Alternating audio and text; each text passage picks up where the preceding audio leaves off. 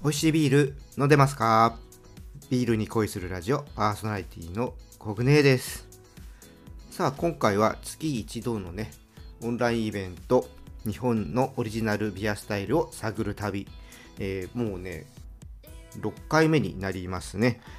今回はですね鳥取県にある大山 G ビールの岩田さんをゲストにお迎えしましていろいろとお話を聞きました。ではね早速聞いてもらいたいと思います。それでは今日も最後までお付き合いください。ビアコイオープンです。それではね、一緒に会を進めていただく、えー、クラフトビアベースの谷さんをお呼びしたいと思います。谷さん、よろしくお願いします。こんばんは、谷です。じゃ今日もよろしくお願いいたします。お願いします。谷です。谷さん、東京ね、だいぶ夜涼しくなりました。うん、いや、今日は大阪もびっくりしました。お、そうなんですね。はい、なんかもう秋ですよね。風が全然違う感じがしますし。なってきました。うん、いや、コオロギ鳴いてるし。ああ、鳴いてますね。うん。いいですね。はい。うだるような感じがなくなってきて。うん。あのいい感じに、まあ、飲みやすい時期にもなってきたのかなと思うので、でね、はい、じゃあ早速、ね、クラフトビール結構飲み進められないそうですね。はい、はい、じゃあ谷さん、はい、早速、はい、今回のゲストを、はい、と呼んでいただいてもよろしいでしょうか？はい、今日は鳥取県大山 G ビールの、えー、醸造責任者の岩田秀樹さんを、えー、とお呼びしております。岩田さんと言わず、今日はちょっとヒデさんと呼ばせてください。ヒデさんよろしくお願いいたします。はい、皆さんこんばんは。こんばんは。自己紹介させていただきます。イェイ。イェイ鳥取県の大山で大山 G ビールを作っております。岩田秀樹と言いますので、秀と呼んでください。はい、せーの。ハゲありがとうございます。2分の1の確率でハゲって言われるっていうね。えー 僕自身の自己紹介をもう少ししとかんといけんかなとちょっと思ったんですけど大丈夫？えっと足しましょうか。意外と最初にそれを言っとかんとなと、まあ、あの皆さんが僕のことをご存知なのかは、まあ、正直わからないので簡単に、まあ、大山 J ビールってどんなビールもしくは僕ってどういうことをしてきたのっていうのを簡単にちょっと説明させてもらうと僕もともと生まれたのは栃木なんですけどあのほぼほぼ広島にちらっといてその後ほぼ、ま、島根県の松江市ってところでずっと育ってで大山を見ながら育った。っていうのがやはりキーワードです。でちっちゃい頃からうちの親父に例えばドライブであの牛を見に行ったりとかそんなようなことで大山にやっぱり行く回数が多かった。で、まあ、そのまま松江でずっと過ごして島根大学ってところに行ってで、まあ、実際最終的に研究室に配属されたのが微生物を扱うところであの大腸菌とか酵母とかを、まあ、あのいじくっててで今でこそよく聞きまあ、耳に入る PCR。PCR をひたすらやってたみたいな、そんな感じです。なので、まあ、僕らがやってきたことは微生物を生かして何かに何、まあ、あのつながることがあればみたいなことなんで遺伝子を切ってでそこの中にタンパク質の構成の情報を入れて大腸菌に入れて増やしてみたいなことをやってました。まあ、そんなこんなところでちょうどうちの今の会社の役員とあのそれこそ大学の教授が仲が良かったんで地元のももともと僕地元の酒蔵に就職工部の研究者として決まってたところをあのそういった声がかかってきて大山でビールを作ると。であの条件が2つだけありますって言われてビールが好きで元気ですって入っていってすぐ手を挙げてもうすぐ面接採用っていうのがきっかけです。なのでそこから運よく、まあ、僕のもともとのその思いは大山で何かしたいっていうのがあったのでちょうど条件が重なってで隣の酒蔵がもともと母体なんでうちの会社はでそこがキリンの特約をやってた関係で僕はキリンのスプリングバレーに勉強に行ったんです横浜の。でキリンのスプリングバレーで勉強してで戻ってきてもうビールを作り始めたっていうのが1997年のことなんで97年の4月から醸造開始して今に至ると。で大山はもともとそのスタートしたのがピルスナーバイゼンで今はなきブラウンエールっていうねちょっと変則なビール作りをスタートしたんです。ねで 1, 年1年目のもう秋にはデュンケルっていう限定ビールを第1本目で作りました。でそこまではある程度キリンビールからの教えでもっていろんなレシピを作ってあのスタートしたっていうところなのでうちはもう今でもキリンをメインに飲んでます僕は。でまあキリンの教えをだからまあ田山さんも師匠みたいな感じですね。この間ゲストだった。まあそんなこんなで、えっと、素材を知るっていううちの、えー、うちの一、えー、人を一つをちょっと言っときましたんで。ということで、じゃあ、ヒデさん、あのちょっと本題に入る前に、まあ、はい、やっぱ乾杯をしてから行こうと思いますので、はい、あのちょっと準備していただいて、皆さん準備していただいて、ヒデさんの方から乾杯お願いしてもよろしいでしょうか？わかりました。はい。じゃあ、ヒデさんにお願いします。わかりました。皆さん、じゃあお手元にビールが届いてるかと思いますけども、あのビールはですね、本当に人が笑顔になるものだと思ってます。僕はもう人生はビールと音楽、これに尽きるけど、まあ、その約半分の力はやっぱりビールに注いでるので、えーこのビールを飲みながら乾杯できるといいなと思ってますが、僕はエアーですけども、皆さんが、えーこの1時間楽しく、えーみんなで飲めるようにしたいと思いますので、乾杯ご唱和を願います。ということで皆さん、じゃあ乾杯乾杯。乾杯はーい。じゃあ、えー早速ですが、ヒデさんにね、えー本題の方お聞きしていきたいと思うんですけど、まず、えー最初にヒデさん、はい。日本オリジナルのビアスタイルはあった方がいいか、それともいらねえんじゃねえか、どっちでしょうか？間違いなくあった方がいい。おということで、谷さん、はい。あとはお任せします。え、嘘 ちょっと雑くないですか僕ね、今日。だってこれ、聞きたいことたくさんあるって言ってたじゃない聞いたですか。ことたくさんあります。じゃあ、その続きなんですけども、えっと、実際どう思われますか？その日本オリジナルのビアスタイルについてっていうところなんですけど、まあ、本当にこう、先にそれからちょっと聞いていきたいと思います。そうですね。あのちょっと認識が合ってるかどうかあれですけど、まずそのまあビアスタイルって何ぞやっていうところが必要だと思うんですよ。まずはね。で、もともとまあ多く僕が認識してるのはまあ発祥地がスタートっていうところが大きいのかなと。まあ例えばまあ皆さんご存知の例えばアルトだったらデュッセルドルフだったり、ケルシュだったらまあケルンだったり。あとまあチェコのピルゼンでピルスナーみたいなそのもともともうそのこんな短い期間ではなくて長い期間ずっとビールが親しまれてきたそこに時代の背景があるみたいなものがもともとのビールのスタイルを決めた時のまあおそらく尺になっていたりとか、まあ、定義のうちの一つなのかなっていう感じがしますこの辺りって解釈合ってますかね？合ってます。合ってます。でじゃあこれから新たなオリジナルビアスタイルをその考えましょうってなった時に何がキーワードになるのかなってちょっと今回まあいろいろと考えてみました。あの大きく分けるとまあ4つぐらいあるかなとちょっと思っててまず1つは素材かなと。はい。特に日本は可能性があるのはここかなとちょっと思ってます。で次は製法。それからまあ認知っていうことそれからまあ最後に時間時間。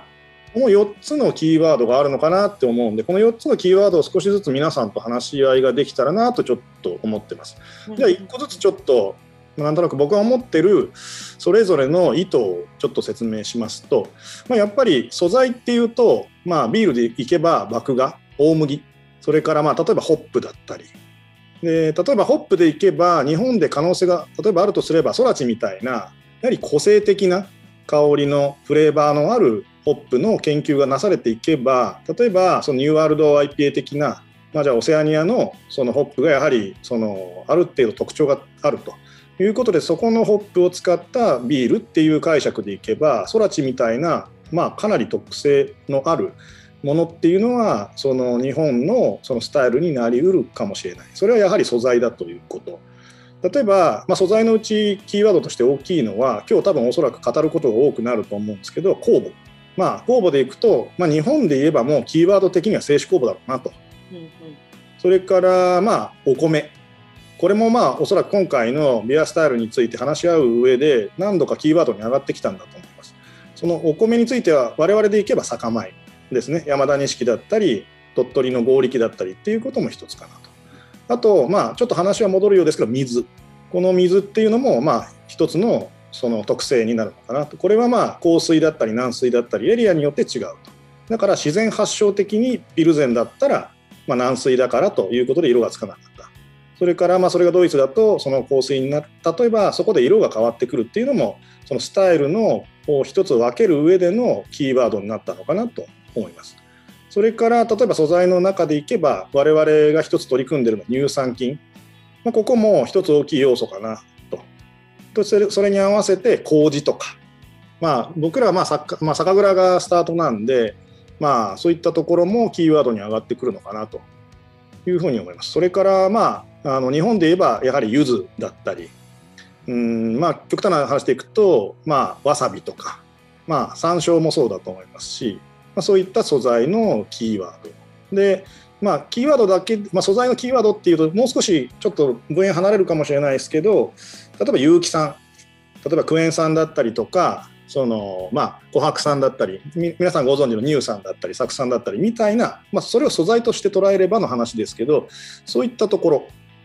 が、まあ、あのいわゆる素材の一つとして考えていくべきかなと思ってます。で、まあ、僕らはそれをその知るために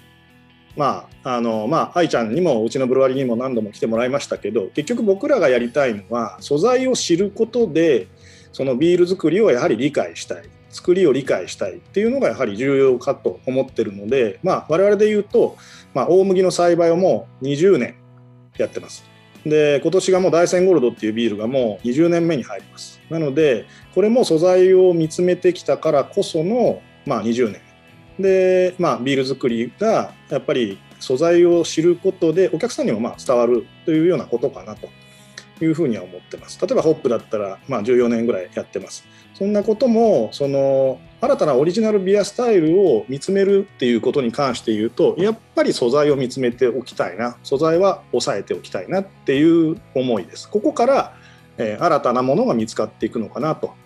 いうふうに思ってます。あ、なんか真面目な話するとみんな静かになっちゃうんですかね、これね。いやいやいやどこで入ろうかなって思うんですけど。あのボケなくていいですよ。大山さんのすごい特徴がそこは一個あるなって思ってて、ヒデさんがやっぱりこうちょうどもう何年になるんでしたっけ？それも6年目。26年目？うん、26年。のうちでさっきの言ってたモルトの栽培をもう20年やってるっていうお話もあったんですけどもう常日頃やっぱこう大山のいいところっていうのが水だったりとかであの大山ゴールドだったりとかポップだったりとかっていう、まあ、いわゆるそのクラフトビールの中でクラフトビールというか、まあ、本当にこう王道のビールの中でも一番大事な、えっと、なんだろう4大原原材料をもうすでに作ってるっていうところもあるしそれを大事にしないといけないっていうのは私この業界入った時に本当にヒデさんにずっと怒られ怒られたっていうか教えていただいててでそれもすごいあの印象的だったんですけど去年たまたまあのトークセッションで大山ゴールドについて結構詳しくあのセッションさせていただいた時もあこんなにやってるんだっていうのもやっぱすごいびっくりしたところもあるんですね。でさっき言ったちょっとあの原材料の中でも結構こう日本オリジナルの中で私たちもちょっとこうフォーカスしてるのが、えっとまあ、酒米だったりとかイーストでの言われた清酒酵母だったりこれも大きな一個の要素にはなると思うしあの副原料そういうものもやっぱ日本らしいものを混ぜていくっていうことにはとても大きなファクターにはなってるっていうところにはなるので素材っていうところは本当にこういろんな意味で大山 G ビールが今までやってきたことっていうのはすごいフォーカスできるんじゃないのかなっていうのは思ってます。あとまあ面白かったのは酸酸をどう出すかっていうのも原材料に含まれるっていうのは私これあの製法でもいいのかなと思ったんですけど、まあ、それを聞きながらあのやっぱ大山の良さを、えっと、またあの4つ聞いてからいろいろとまたこれ掘らせていただこうかなと思います。はいもうまずは度肝抜か抜いたの抜かされたというか大山に訪れて本当にすごいなと思ったのは水でした。まず最初が水でした。やっぱりねこの水を僕らはその、まあこの水ありきで大山 G ビールそれから久米桜酒造っていうのができたっていうのがまあ流れでもう久米桜酒造に関してはまあ160年以上の歴史がある蔵でまあ、やはり大山の水を求めて大山に上がってきたっていうこともそうですしその水の良さこそそのビールの良さにつながるんだっていうことはまあ信念に持ってて。で、まあ、それだけじゃなくって、まあ、今素材っていう話なのでもうちょっと掘り下げていくとあのビールってそのその場で飲む何て言うのかな。その例えばボトルを買って全てが理解できるものではないと僕は思っていてあの大山に訪れた時の記憶とかその時に感じた緑とか空気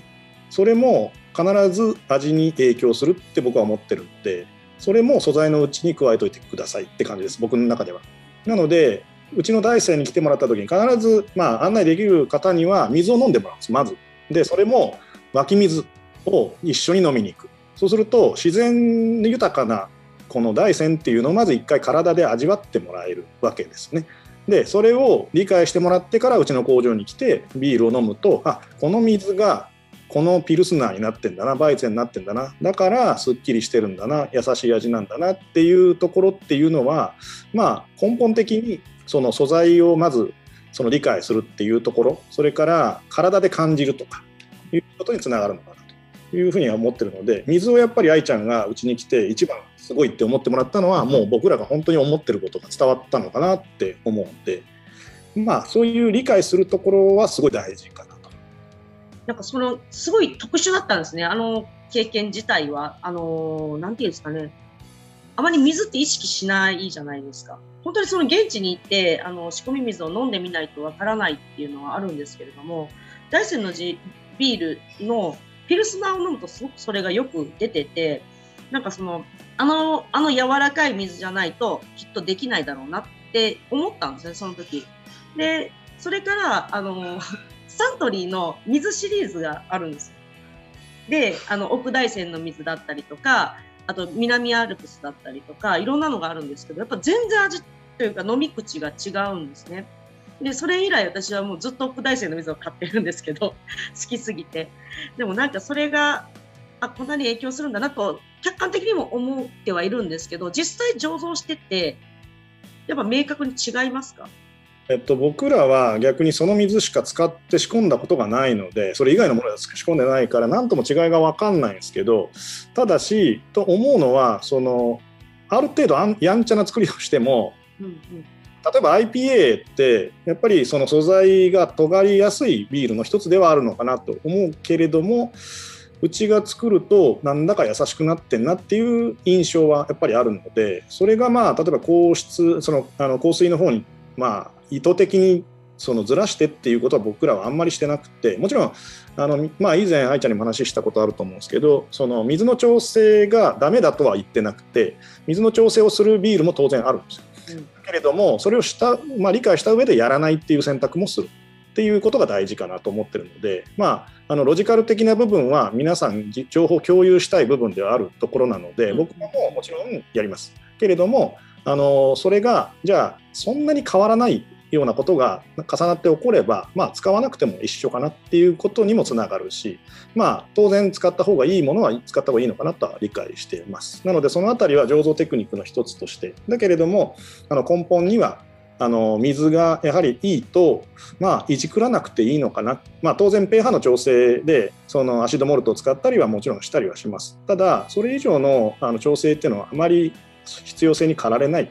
僕らにとっては例えば酵素の活性がとか、うんまあ、pH がちょっと高めに推移する水なので僕らは。なのであまりそこをいじくってじゃあ効率よくやろうっていうふうには思わなくて実は不効率でもそのボディー感に残ってくれたりとかその収率が悪かってもこの味が保てるんだったらどちらかというとぶどまりよりも、うん、品質の方にそのフォーカスしたいっていう思いがあるんでまあその辺りは、まあ、自然にその作れればいいなってで大山の水が活かせればいいなっていうのが一つです。あでもそれがやっぱ特徴になりますもんね。です。うん、まさにそうもう言われる通りでまあ引くことがやっぱりできない世界って言ったらあれだけどどうしても足してしまいがちなので皆さん。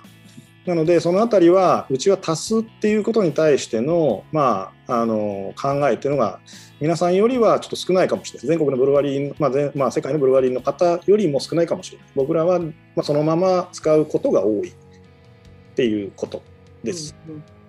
ありがとうございます。次進んでよろしいですかねはいお願いします。と言ってた、えっと、2番目製法って、はい、まあ、愛ちゃんからもさっきちらっと言った通り、うん、まあやっぱりそのビールの設計デザインみたいなところがあのスタイルに影響していると僕は思ってるところです。で特に、まあ、ロジカルな面いろんな製法の中でいけば例えばまあ、うん、最近で言うと例えば、まあ、最近じゃないなちょっと離れますけど例えばブリュットとかブリット IPA みたいなものってあれはやはりその糖が残るっていうことで酵素を使ってその糖分を細かくしましょう。そうするとあの辛口に仕上がります。ワインのブリュット辛口っていう意味でそのまんまスタイルとしてまあスタイルとしてなったかちょっと僕はちょっとあれですけど、まあ、いわゆるそういうカテゴリーに、はいまあ、あったと。でみんながそのブリュットスタイルを作るようになったっていうことを一つ考えていくと、まあ、先ほどの素材ではない。そのまあ、当然素材を知ることから生まれる製法。でここは実にロジカルで。でしかもその例えばホップだけでいけばもう最近トレンドですけどホップのタイミング投入タイミング。それからまあそのタイミングによるいわゆる成分変化みたいなところっていうのがキーワードになってきてます。なので近年のそのビアスタイルオリジナルビアスタイルっていう面で考えると素材の次に来るのはやはりその科学的とかロジカルで技術的なアプローチでもってスタイルが形成されているところが大きいかな。まあ、平時もそうですよね。もう本当に代表的であのもう歴史的なところとかそういうところじゃなく現代の中で生まれてきたもので、うん、一番分かりやすいのがブリュットとヘイジーっていうのは本当にその通りだなと思いますね。同じ4大原材料しか使ってないほぼほぼそれでやってるっていうのは同じだと思います。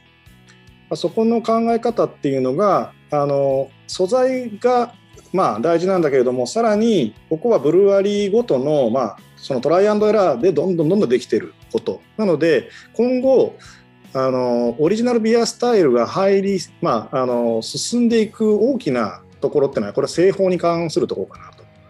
はここ相当重要なところだと思います。ただしここがやっぱ難しくて、えー、ブルーはみんなが頭を抱えながら楽しみながら頭を抱えながらでトライして本当もう本当トライエラートライアンドエラーのもう本当連続だと思います。ここがだから重要なところかな。皆さんの努力でもって今後全世界で新しいことにチャレンジしていくっていうところが、まあ、第2番その製法ということかな。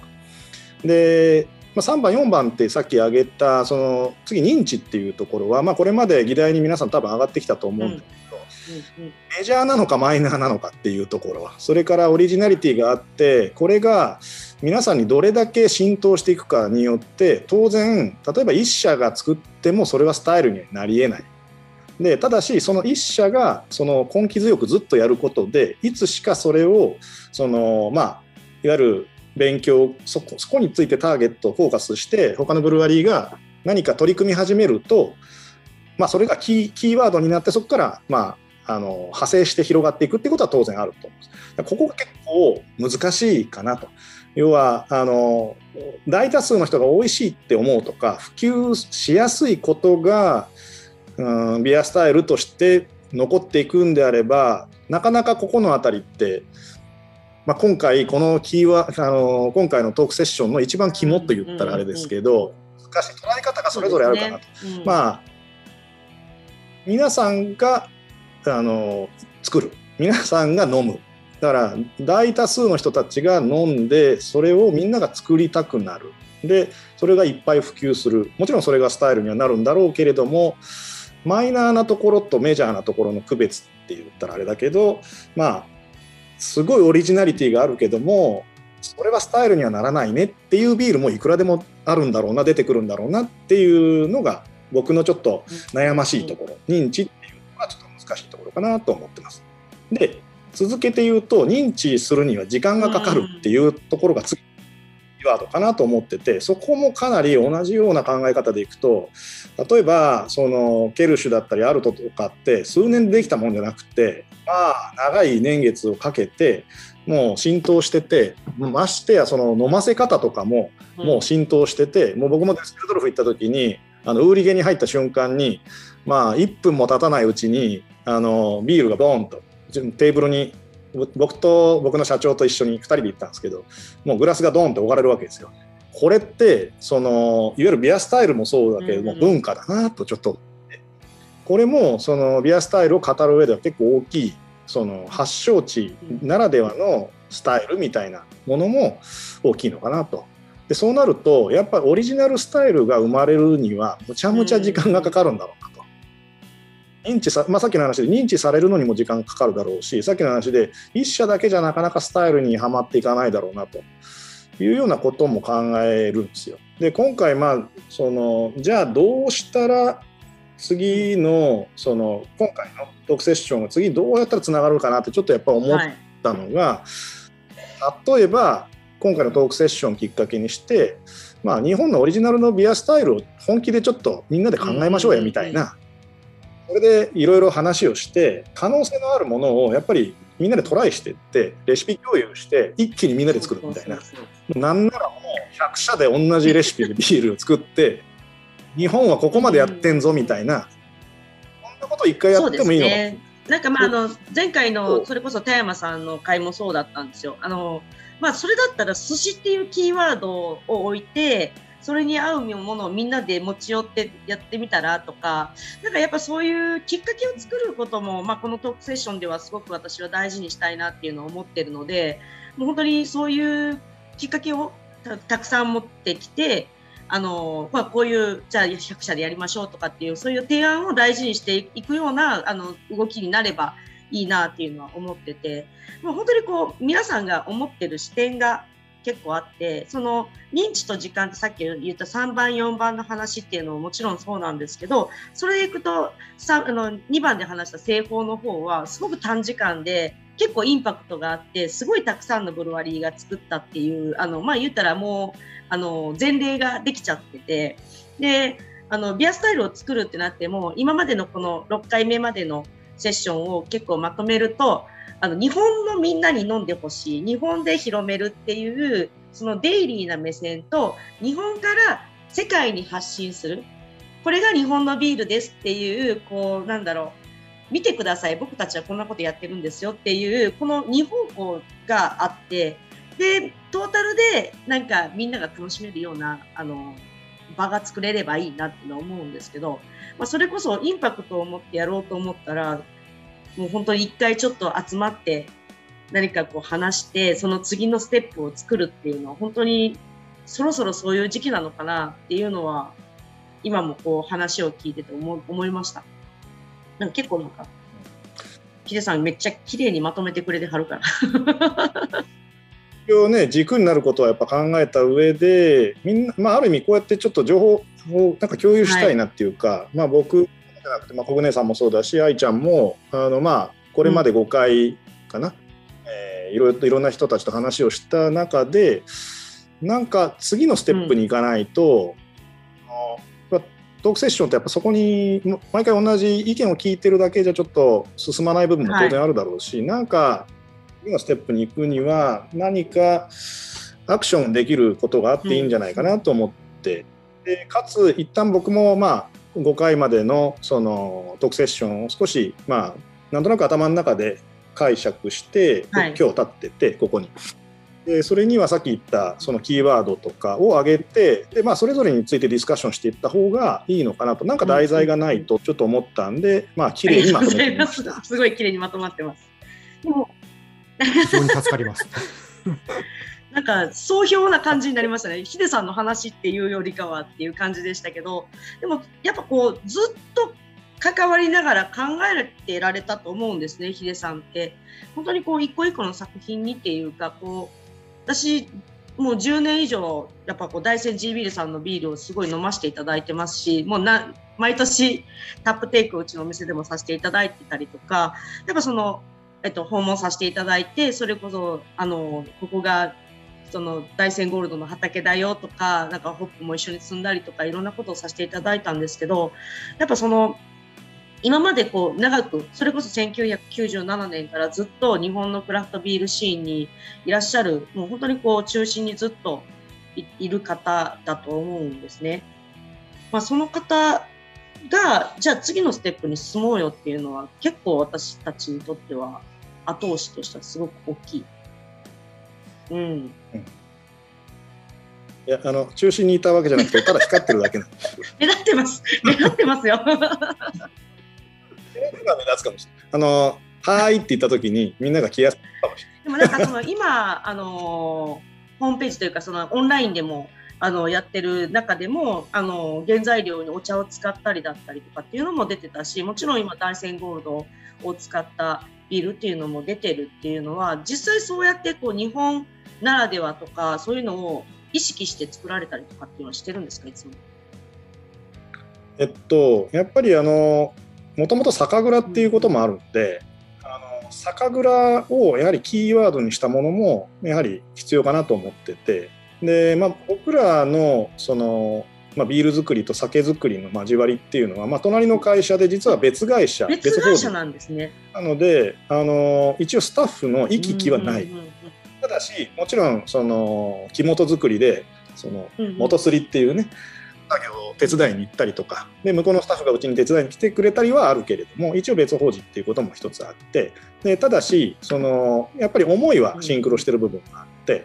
あの例えば屋号っていうビールがなんでできたのっていう話を例えばするとするともともと隣の酒蔵で屋号酒造りの会って言って、うん、あの田植えしましょう稲刈りしましょうで麹じゃあ作ってみましょうそしたら絞ってみましょうじゃあみんなで最後飲みましょうっていう会があってそ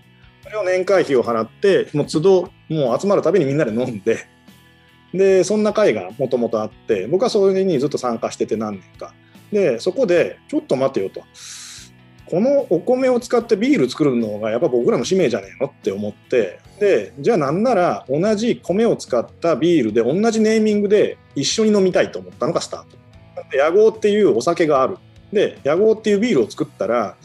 屋号っていうお酒しか飲んだことない人がそのビール屋号っていうビールを飲んだ時にあクラフトビールって美味しいんだみたいな例えば地元の地元では僕らはやっぱり久米桜っていうお酒の方がある意味目立ってた、スタートとしては。で県外に行くと実はまあ地元志向なのであんまり久米桜っていうキーワードが聞けなかった。なので僕らはクラフトビールを作ることで全国にそのビアパブさんだったりとかに出荷することで大山 G ビールのが先にある意味県外には名前が通ってた。ってなると県外のお客さんにもともと酒蔵が作った作まあ、元なんだよってことであビールの野号だけじゃなくてビールじゃないですお酒の野号があるんだみたいな。じゃあそのお酒飲んでみたいなっていう思ってもらいたかった。でさっきの逆は地元の人に久米桜があビールの会社なんだと。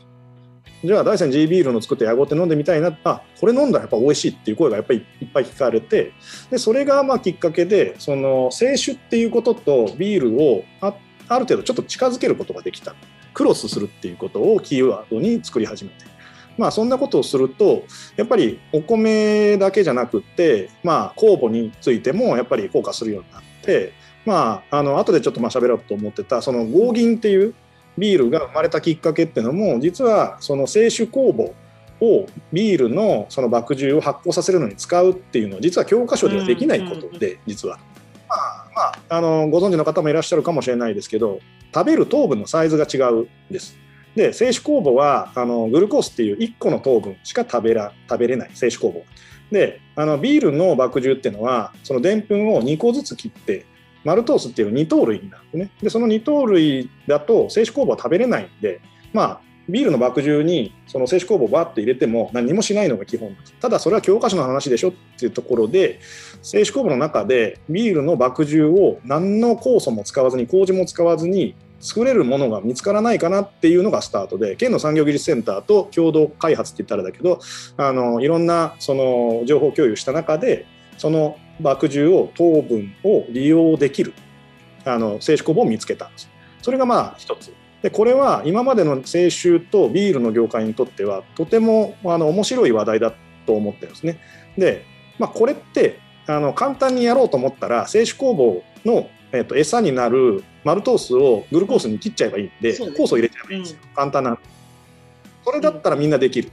けれどもみんなができないことをちょっとやってみたかったんでまあできるかできないか分かんないけどやってみたっていうのであの研究を進めてそういった酵母を見つけてでそのビールに関しては一切ビール酵母も加えないし、えー、酵素も入れない。そうすることでもう驚くべきビールができると。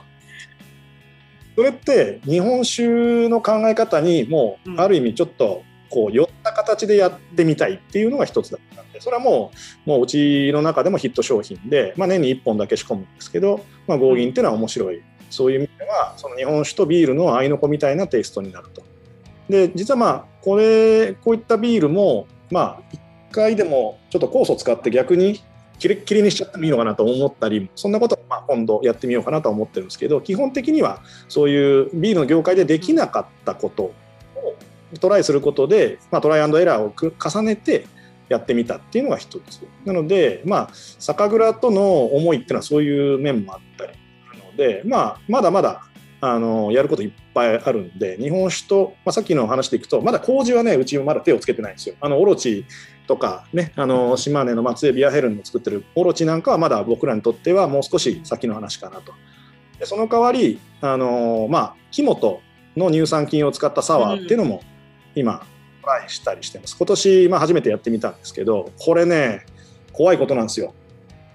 えっと木本どどう怖いっていうのは私もあれですけどちょっとごご説明お願いします。もねもともと日本酒の業界の中ではそのいわゆる木本っていうのは、まあ、ある意味乳酸菌が勝手にあの、まあ、蔵付き酵母とかと同じように入ってくるのを待つなので乳酸菌も待つで乳酸菌が入ることで pH が下がって、まあ、腐食する不増につながることを防ぐためにあの通常は、まあ、乳酸を添加しちゃう。っていうことで、まあ、pH が下がってさ、まあ、酸度も上がってっていうことをする。っていうのを近年うちの酒蔵では、えっと今期からかな。もうオール木本作りにもう移行したんで普通のビール作りをしあじゃあお酒作りをしない蔵になったんです。でその取り組みをもう何年か前から試してたんででそこの木本を自分たちで元すりしてあの入ってきた乳酸菌をピックアップしてで安全性をまず遺伝子上確認してでそれを培養してケトルサワーって言われる、まあ、あのビールの工場の中には基本乳酸菌持ち込むのは非常に NG な世界なんですけどそれを、まあ、あの麦汁を、えーまあ、この僕の今の後ろこっちかこの釜の中にこれ2000リットルの仕込み釜なんですけどここに乳酸菌ぶっ込んで2000リットルの危ない乳酸菌汚染された、えーやばい麦それ汁を作る。は割合的にどのぐらいで入れはるんですか？えっと、基本的にはあの、まあ、培養したものなので10の8乗クラスかなを、えっと、5リッターとか6リッターとかをこの2000リットルの麦汁に対して入れる感じ。なので、まあ、あのオーダー的にはそんなそうすることによって大体1718時間まあ、長くて20時間ぐらい、まあえー、麦汁を作ります。夕方にはうん酵母あ酵母じゃない乳酸菌入れます。ここにここに。でえっと、翌朝昼ぐらいか。昼ぐらいまでほったらかしにするんです。中で乳酸菌が増えてむちゃむちゃ酸っぱくで木本の乳酸でケトル触りにするそういうことです。そういうことです。乳酸菌をケトルじゃあその木本で取れた乳酸菌をピックアップして増やしてでそいつをも戻すって言ったらあれだけど麦汁の中にぶっ込んだみたいな。だからもともとこの乳酸菌にとってはあのお酒の中に入る予定だったのに なんで俺はビールのだろうみたいな乳酸菌たちがいっぱいここの釜の中にいるっていう状態。で僕らは毛嫌いしながらあの悪者扱いしているんだけどうまい具合に使って酸っぱくさせてであと最後にこっちの釜を下からグツグツ煮込むんでこんな身勝手なねあの 作り手いねえだろうって多分乳酸菌は思ってるんだろうなと思いながら。銀そんなあ合銀じゃなくてこれは木木本本屋号っていうビール、ちょっと話がちょっと一旦ごちゃごちゃってなっちゃったかもしれない。あの今年25周年だったんで25周年記念ビールっていうことであの木本屋号っていうのを作ったっていうのがちょっとまあ一つ、まあ、ここ数年かけてあの考えてきたプロジェクトを今年やったっていうのが流れです。あの乳酸菌ピックアップするのって結構大変だったんですよ。いろいろ。あの増えなかったりとか酸っぱくならなかったりとかそんなことをまあやっぱりゆっくりだけど、まあ、1年2年かけて乳酸菌ピックアップしたんで、まあ、そういったところも含めてトライアンドエラーっていうのが必要なのかなと。でこれはだからまあちょっと特殊なんでもちろんビアスタイルとして入っていくようなもんではないとは思うけれどもこういったことを続けることによってまたヒントがあればあのこれから派生して新しいサワーだったりとか考え方とか乳酸菌のピックアップの仕方とかそういったものもさらに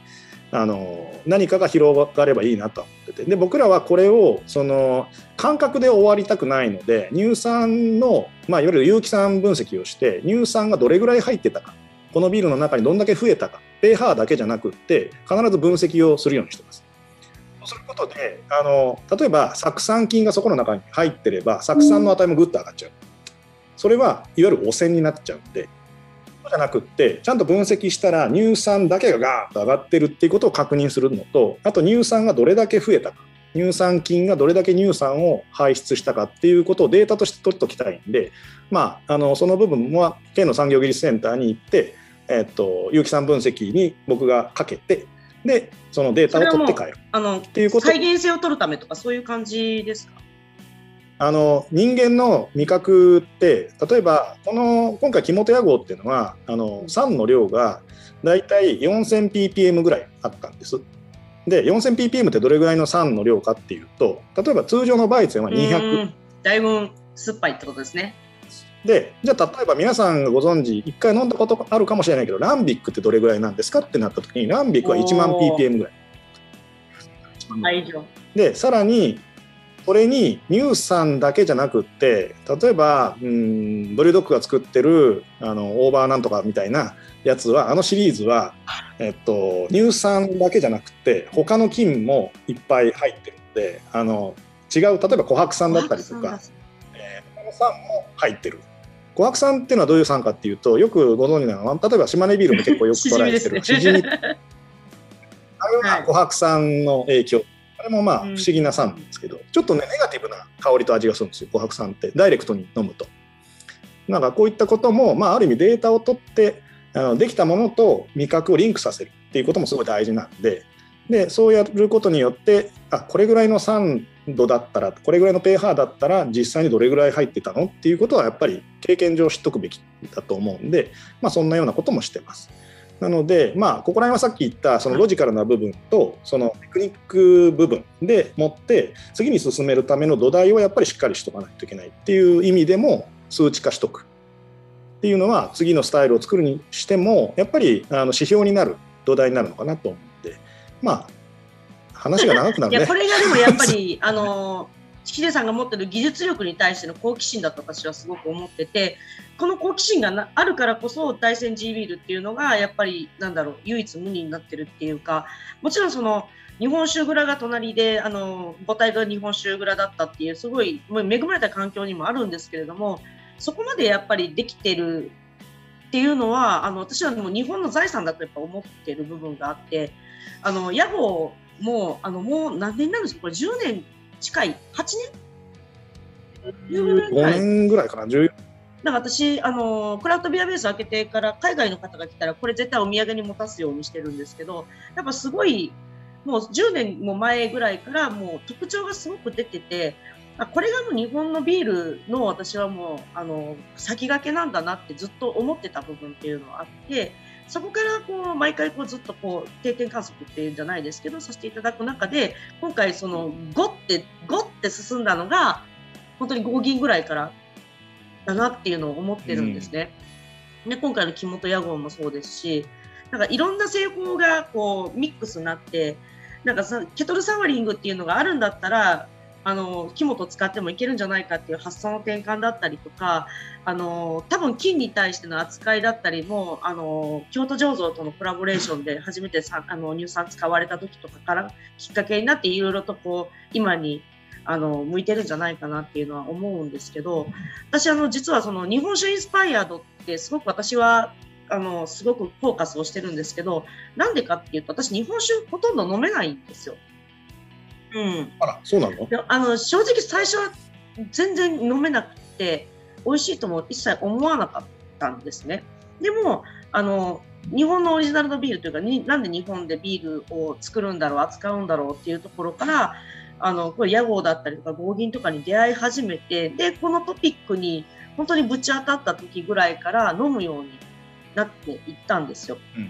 ていうところは食文化の違いだったりとか現代の私たちのこう生活スタンスの中になかなかこう出会う機会がなかったりフィッティングできなかったりとか私がビール畑にいるからこそなかなかこう日本酒を飲む機会がなかったりとかっていうのをしてきたんですけどだからこそ思うのがいろんな人のこう階段になれるんじゃないかなって思うんですね。日本酒ってすごい日本ですごい大事な伝統的なお酒でこんな唯一無二なお酒はやっぱ世界中見てもそんなないんですよ。と思っててこんなに特徴的なお酒っていうものに対してビールからでもこう階段を作ってアプローチができないかなっていうのをすごく最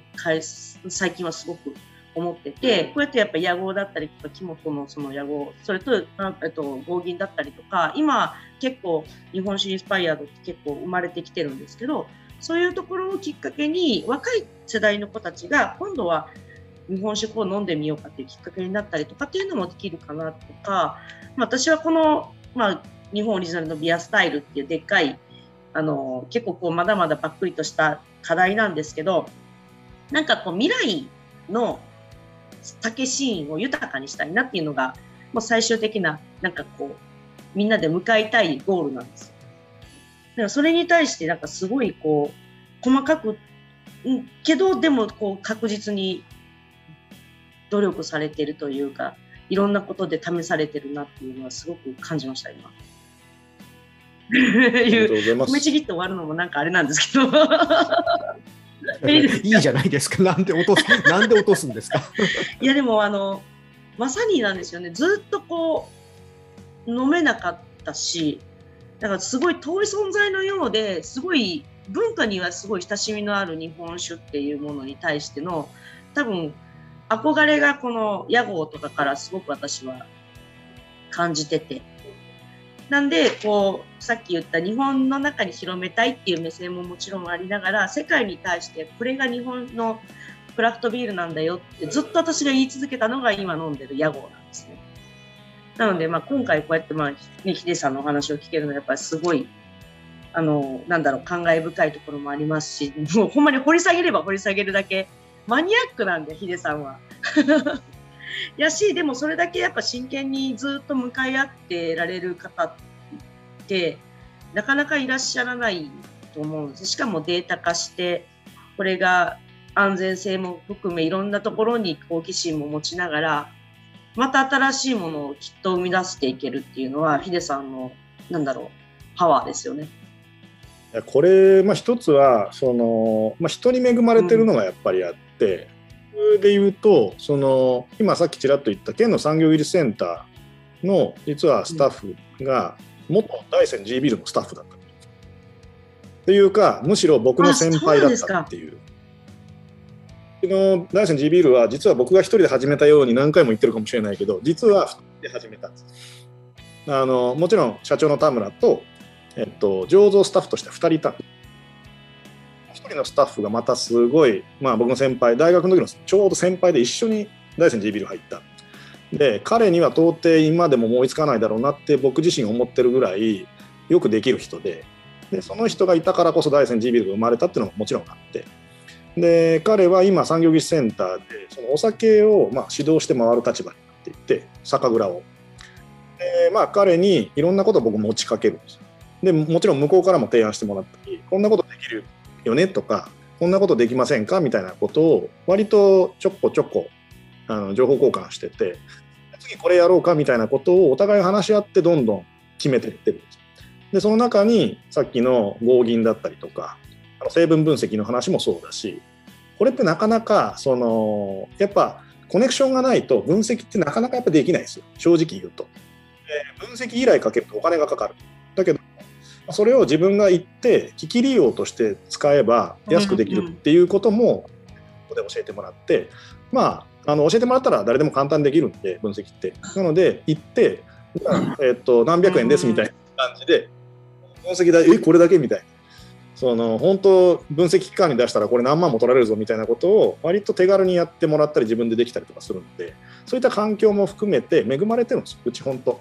まあ、自然環境に恵まれてるのもそうだし人に恵まれてるしさっきのちらっとあったその、まあ、農家の方々にも恵まれてるもう畑やら田んぼやらもう本当使ってくださいみたいな感じなわけで。でまあ、その辺りがなかったら大山 G ビール生まれてないんで、まあ、大山を選んだ時点で、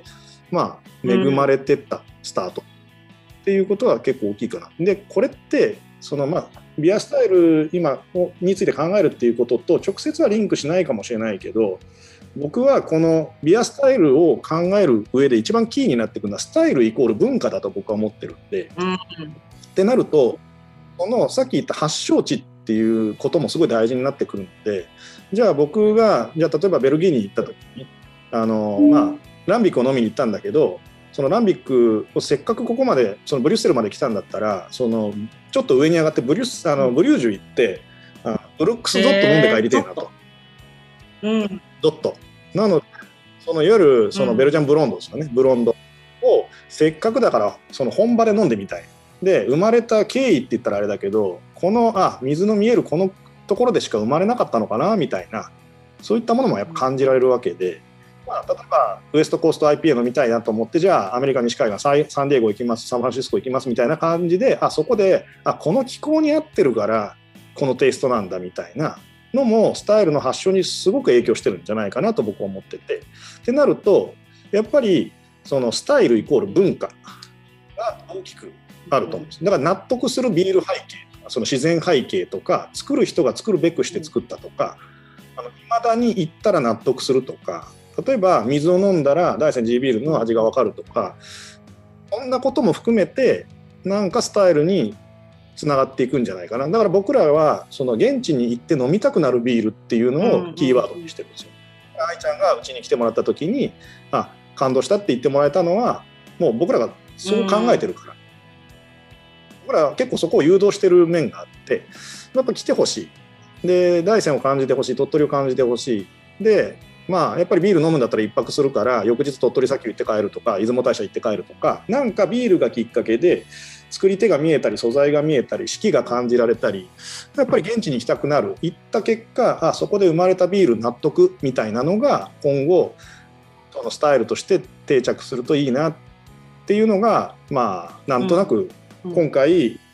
言いたかったこと。まあこれが実際新しいビアスタイルを生むっていうことに直結するとは思ってないけどだけどうんなんか僕らが考えてるビール作りはそうなんで大山はやってきたこともこれに尽きる。んです、大山 G ビールは。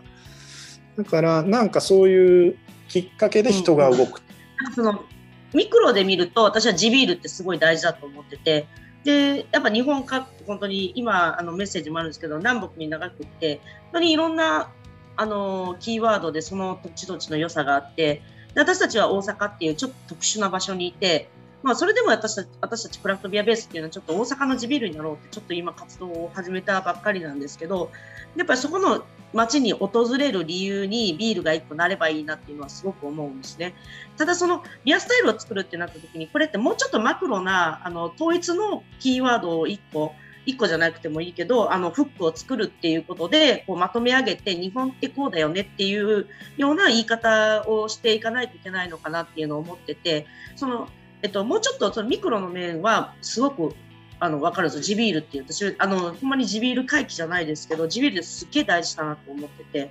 その土地土地ってあの味噌とかもそうじゃないですか。北と南で全然味が違う。けど日本食ってなるとなんか味噌を使うとなんか日本の味に近くなるよねとかそういうもう少し引きの目で見てなんかいろいろできるっていう中ではあのもう少しこうファクターをこうせあのなんだろう。輪郭をちゃんと出していけるというかそれの一個が私はあの日本酒インスパイアドっていうのは思ってはいるんですけど、まあ、そういう形であの、まあ、その軸話の軸としてはあのさっきのは一個違う違うというかあの日本オリジナルのビアスタイルって考えるともう少しマクロなあのトピックが必要なところではあるっていうのは思ってますっていうところとでもほんまにあの未来の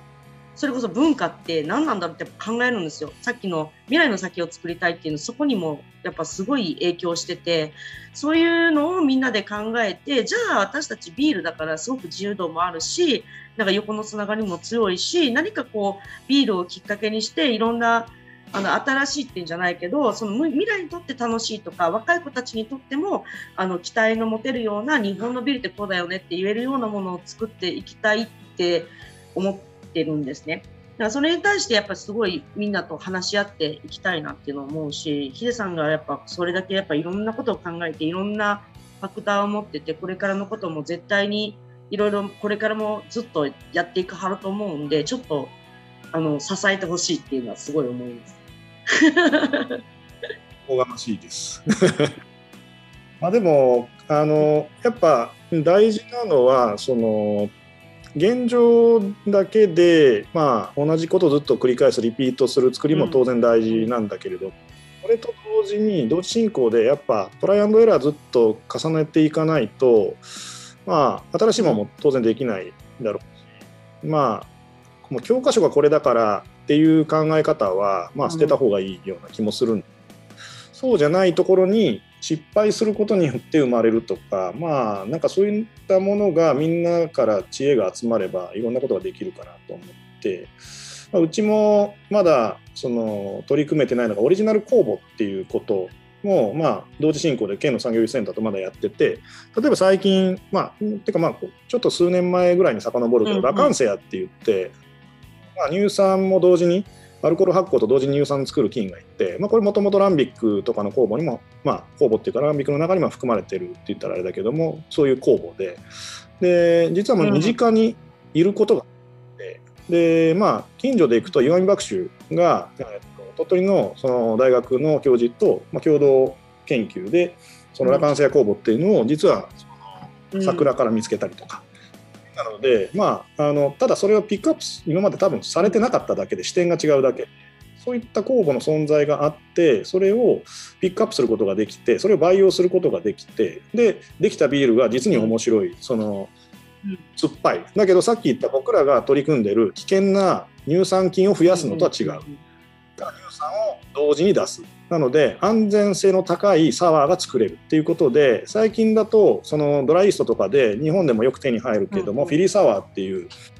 ドライイーストがあってでそれを使うともう本当に酸がしっかり出る。けれどもあのスードンに相当する味がやっぱり変化がちょっと難しいって言ったらあれだけどなんかフルーツ入れるとか、まあ、ホップをガッと入れて特徴をある程度加えていかないと例えばバイツェンみたいな魅力のある香りだったりとかペールエールのフルーティーなエステルみたいな感じではちょっと違うので、そういったことで素材をちょっと組み合わせないといけないけれどもただそういった酵母に着目してそのビール作りをするとかっていうのって調べたこと見つけたこと単独でこれが酸を出すものだって分かったっていう時点ですごいことだと思ってて、そんなことがやっぱり何年か前にはなかった情報でこれがどんどんどんどんいろんな人たちが研究してトライしてこれができるんだよっていうことが今証明されつつあってでそういったこともまあちょっと後発になるけれども大山のうちの庭でその久米桜から桜から取れたラカンセアみたいなのも今実は見つかったのは見つかってそれをその麦汁の試験段階だとちょっとなっていうテイストだったりとか発酵度がちょっと悪かったりとかっていうので、を今トライしてエラートライのエラーでずっとまあ今,、うん今に至るみたいな感じでだからまだ水面下でいろんなことはやっとるんですよ。でまあもうちょっと面白いことができないかなって思ってるのがちらちらほらあってそれは今同時進行でやってるところなのでまあまだまだあのトライアンドエラーはしていかないといけないしまあ面白いことがいっぱいあるなっていうのが今率直なもう隠し持ったものがたくさんありますねまだまだ。まだまだ。すごいですね。さすがですねやっぱり、まあ、私たちなんてまだまだ上手始めて付け焼き場ですしまだまだなんかこう考えも稚拙なのでもっと頑張ります。でもあの僕らねもうあの無駄に年取って25年やってるだけなんで、まあ、あの凝縮さ、まあ、最近のその日本のクラフトの文化とか、まあ、世界の流れを見ていくとやっぱり昔10年かかってきたことがそれよりも数年早いペースで動いてるみたいなそんな感じがします。僕ら10年20年前っていうのはやっぱり自分たちのことが精一杯でなかなかその業界についてこうしていこうああしていこうっていうのがなかなかできてなかったかな。それからまあもっと変化を急激には求めなかった。昔はやっぱり定番ビールをきっちり作ろうっていうのでレシピを変えないで5年10年いくみたいな。こんなある意味意地張ったような作りであったりとかっていうのも昔があったからこそ今になるなってるのかなともとも思うけど今そのビールこのクラフト業界に参入してる若い世代のそのやっぱりなんていうのかな時間のその密度っていうのは僕らが昔始めた頃よりは断然濃いだからあっという間にいろんな知識をつけて、まあ、知識を得れる環境にあるっていうのも事実だと思うけどそのネット環境だったり今までだったらそのそのテキストを何回も読んでこれがこうだって理解するのに時間かかるっていうのが例えば今ポロッと検索したらいろんなテクニックがもう手に入っちゃう部分も正直あってでそのあたりがまあ良くも悪くも早いところ。ででこの辺りは、まあ、やっぱ僕らもその情報を収集しながらいかないと本当にもう玉手箱みたいな感じになっちゃうので僕らも置いてかれないようにその外出たらもう単なるヒゲのじじいだになっちゃってると思うんで そうならないようにしようと情報収集はしてるけれどもまあやっぱり流れが昔よりは早いなっていうのは今ちょっと感じててその分面白いし昔あの理由が分からずにやってたことが今もテクニックとして証明されてるとか、もう確かに10年ぐらい前をきっかけにいろんな知識が入ってきてそれこそインターネットがあの派生してでアメリカとかいろんなところの文化も、まあ、本当にこう加速するように全部上がっていってでそこに歴史的なものとかもいろんなものがこうなんだろうリメイクされるっていうイメージがすごく強くってでそこプラス新しいものが組み込まれていくでそれをもうあのレギュレーションとしてみんな新しい子たちは当たり前のように与えられてはいる。けどやっぱり私が今関わってて思うのはやっぱ継続することの大事さだったりとかなんかその過去のこともなんかその同じ例えばベルギーのビールだったりとかイギリスのビールとかジャーマンのビールっていうところにもリスペクトを置くことが大事でそれを継続させることも大事でっていうことをこう日本に置き換えた時に日本食を大事にする日本の発酵文化を大事にするっていうことにも今私の中ではすごくこう同じ視点を持ってるところがあってじゃあ現代の新しいことだけをもう本当に足早にブームとしてやるだけじゃなくって何をすればもっと落ち着いてちゃんとこう地に足をつけながら成長させていけるんだろうかって思った時にはやっぱりそのヒデさんが今大事にしていることとか経験していることっていうのを伝えていかないといけないし私もやっぱりバトンだと思ってるところがあってだから次に私もやっぱその間にしか生きられない人間でそこで何ができるんだろう。未来に対して自分たちがあの何を伝えれて何を残していくことができるんだろうと思った時にクラフトビールっていうことを通じてできることっていうのを私はやっていければいいなってすごく思ってたりとかしてでヒデさんってやっぱすごい環境も良くて大山のお水もあってで周りのその農家さんもいてで長くこうずっとそういう人たちに恵まれたっていう環境があってで私はもういつも言うんですけど私はそれを伝える側の人間伝えれるために都会というところで足をこう下ろしてここであのいろんな人たちの作品をみんなに伝えることだったりとかそうやってこうこの今回の日本クラフトビール日本オリジナルのビールっていう、まあ、コンテンツをちゃんと用意してこうやって人を呼んででやっぱそのさっき言った100人のイベントをやろうよって言えるのは場所のりっていうのもきっとあってこういうのもやっぱつながっていってやっぱできるものだっていうのを思ってるのでだか本当にこうこれからをまだまだやっぱり私たちも考えないといけないしあの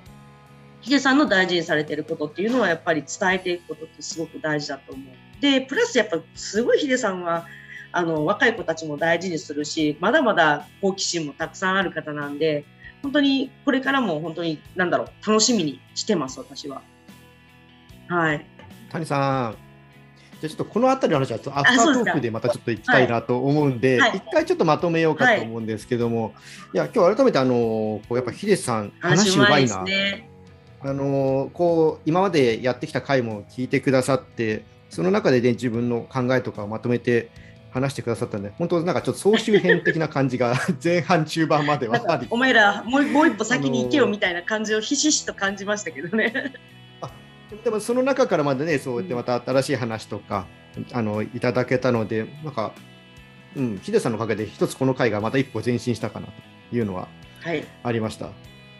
い、はい、いやだからヒデさん本当ありがとうございました。話足りないと思うのでまたあの 回を最初の話じゃないですけどまた呼びましょうねヒデさんを。本会の方にも。ですね、あとは本当、はい、あのリアルとかでやっぱねできるイベントであの何人かのブルワーさんたちにまた討論してもらって、そこから生まれたもので実際みんなで同じビールというか、まあね、作ってみるっていうのを実現させたいですね。そうですね。それはだからすごくやってみたいなって、まあ、僕は作り手ではないですけど、あのそれを飲んでみたいなって、はい、本当思いました。はい。ということで、じゃあ、ちょっとこの辺りで今回はちょっと締めさせていただきます。はい。はい、ありがとうございました。さあ、じゃあ、谷さん、次回のお知らせ、そうですね、次回がボリューム7、7回目になるんですけれども、えっ、ー、と、じに日程は9月の26日、次は8時からの予定となっておりまして、えーと、ゲストはですねファーイーストブルーイングの創業者で代表取締役の山田史郎さんをお呼びしてお話をお伺いしようと思います。はい、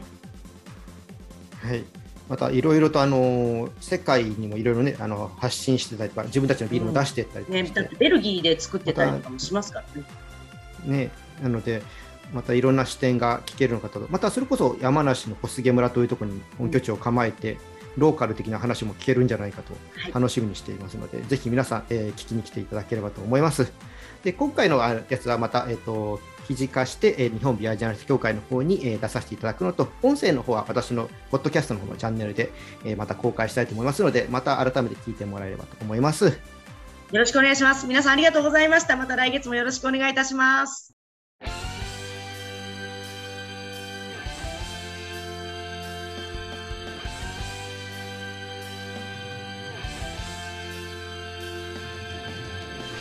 ビアコイエンディングです、ね、本編でもね話しましたけれどもね岩田さんすごいね話をまとめるのが上手でかつねご自身の考えをねしっかりと表現してくださったのですごくね分かりやすかったですしまあ本当はね僕らがこうまとめていかなきゃいけないとこなんでしょうけどもなんかうまくこれまでの回をまとめてくれながらねご自身の話してくれたのですごくね助かっちゃいました。はいということでねまたねこの回は今月もねありますのでぜひ皆さんね、えー、ご都合がつけば無料でどなたでも参加できますのでぜひね聞きに来てください。ということでね今回はこの辺で終わりにしたいと思います。このチャンネルではリスナーさんからの感想や質問をお待ちしています。スタンド FM や Spotify でお聞きの方はコメントやレターを送ってください。また今日の配信が良かったらぜひいいねとフォローそして SNS でチャンネルのシェアよろしくお願いします。それでは皆さん、お酒は適量を守って健康的に飲んで楽しいビールライフを過ごしましょう。二十歳になっていない人は飲んじゃダメだからね。お相手はビールに恋するラジオパーソナリティコグネでした。また次回も一緒にビールに恋しましょう。